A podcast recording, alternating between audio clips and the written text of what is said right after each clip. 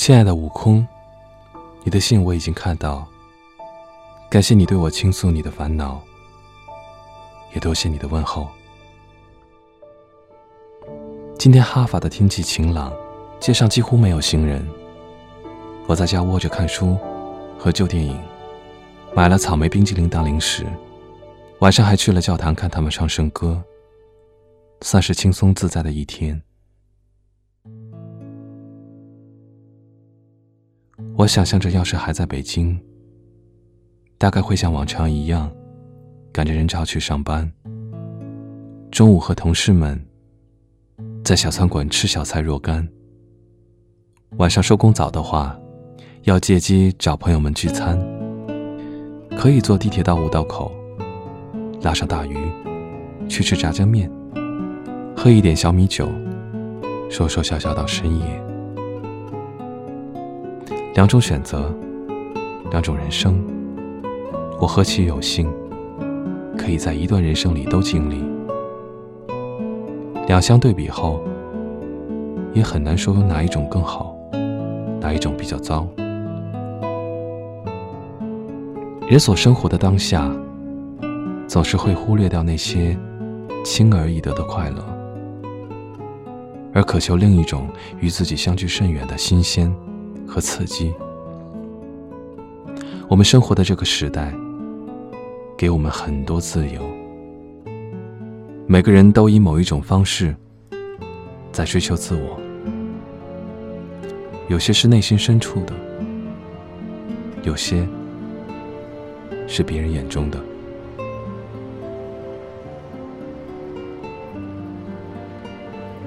在你的信里。你说起了很多让你后悔的事，恨不能时光倒回去，让你再选一次。那种感觉我又何尝不熟悉？诚然，我无法经历你的人生，所以无法完完全全的了解你的感受。但是我想跟你说的是，我的人生里。有很多很多的时间，都是在说服自己，忘记那些曾经让我感到后悔的事。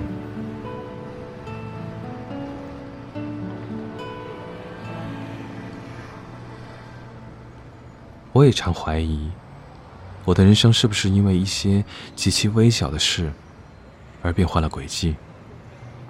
如果当时做得更好一些。我会不会过着比现在更好的生活？会不会更接近我的梦想？这样想，也许有些宿命论。暂且相信命运真的存在吧。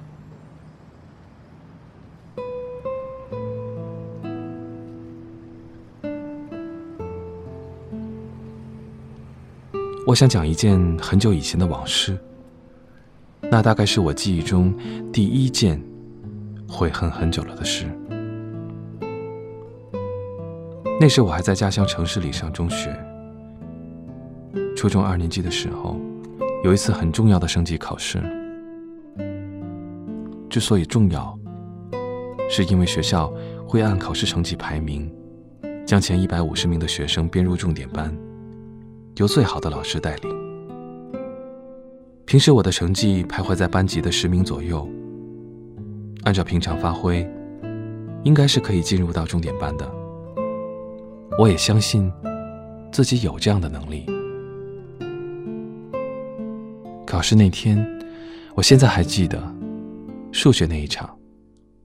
莫名其妙，我选了一种平时不会用的新的方式来解一道方程式，而结果就是我轻易的丢掉了十分。失去这十分，足以让我的排名滑落数十名。结果我排在年级二百名左右，失去了进入重点班的机会。后来回想，是当时的感觉太过自信，或是还是粗心大意，我已经很难确定。我就这样留在了普通班，虽然我总是。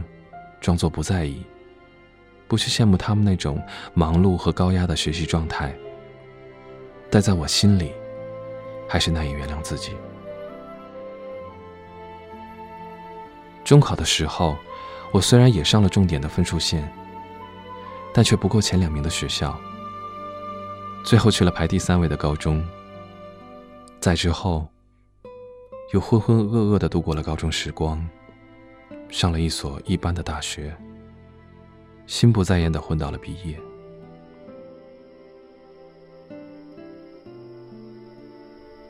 多少次夜里睡不着的时候，我常常自责。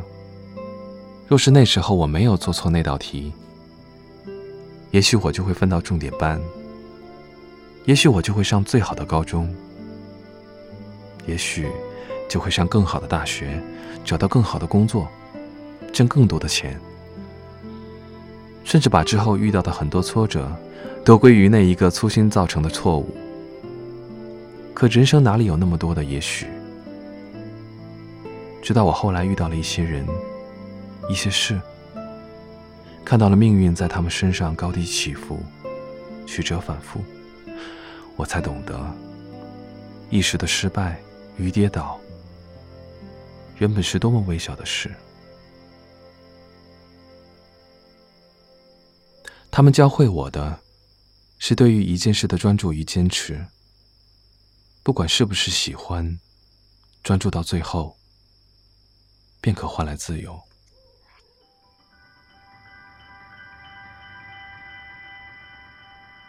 在今后的人生十年里，我花了好久，终于想明白，有时候一件事的发生，会以逆境的形式带给我们启发，会在不远的将来得到许多印证；也有时是为了让我们更清楚的看到自己，让我们能够渐渐的接受自己的缺陷，并且清晰的面对。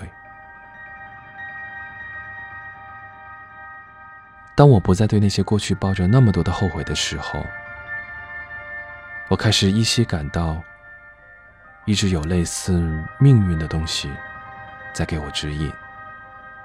只要我顺着它的方向，付出努力，总可以在最后得到自己想要的。机会之门总对每个人打开，要抓住时机。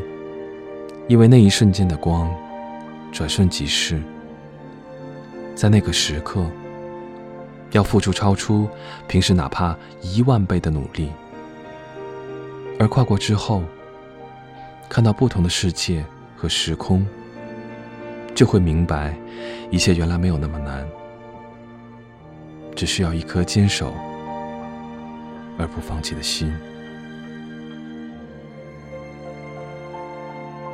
或者，与其说是命运，不如说是在特定的时刻，清楚的看清了自己和自己所处的境遇。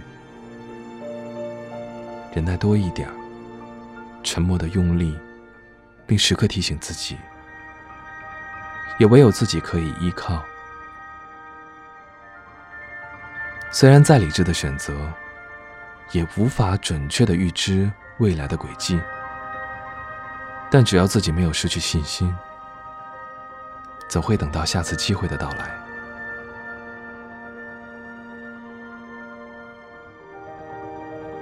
为了这个时刻，要花费很久的时间，将自己准备的完好，才有运气抓住。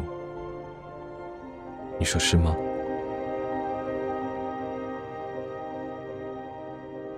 哈利法克斯。十二月晴天。